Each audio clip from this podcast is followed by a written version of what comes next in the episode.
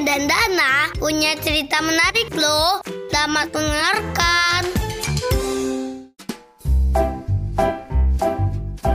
Halo, ketemu lagi dengan Poca dan Dana dan satu orang sahabat kita, Devaira. Hari ini kita akan mendengarkan cerita tentang serigala membalas budi. Suatu hari, ada seekor serigala sedang makan dengan rakusnya. Namun tiba-tiba saja ia merasa tenggorokannya ada tulang. Sepertinya dari makanannya yang mengganjal.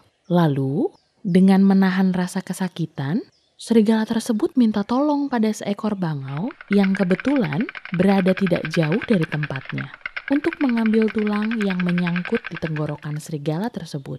Serigala tersebut memanggil bangau dengan suara yang susah.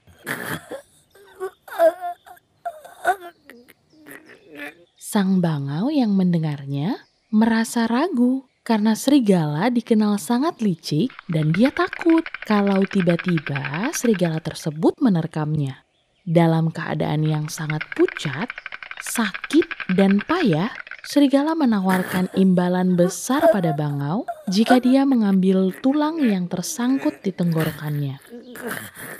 Setelah berpikir sejenak, si bangau pun menolong serigala dengan mengambil tulang pada tenggorokan serigala dengan paruhnya.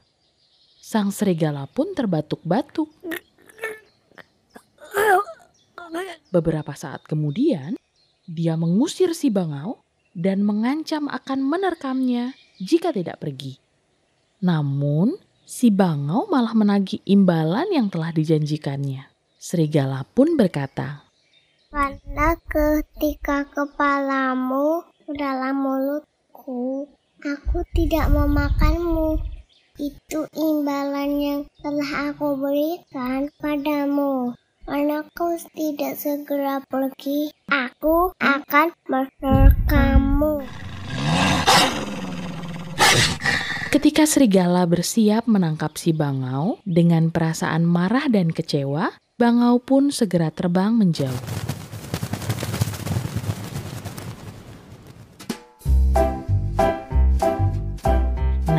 Teman-teman, dari cerita hari ini kita bisa belajar bahwa tidak baik membalas kebaikan dengan kejahatan. Setiap perbuatan baik berhak untuk mendapatkan kebaikan juga.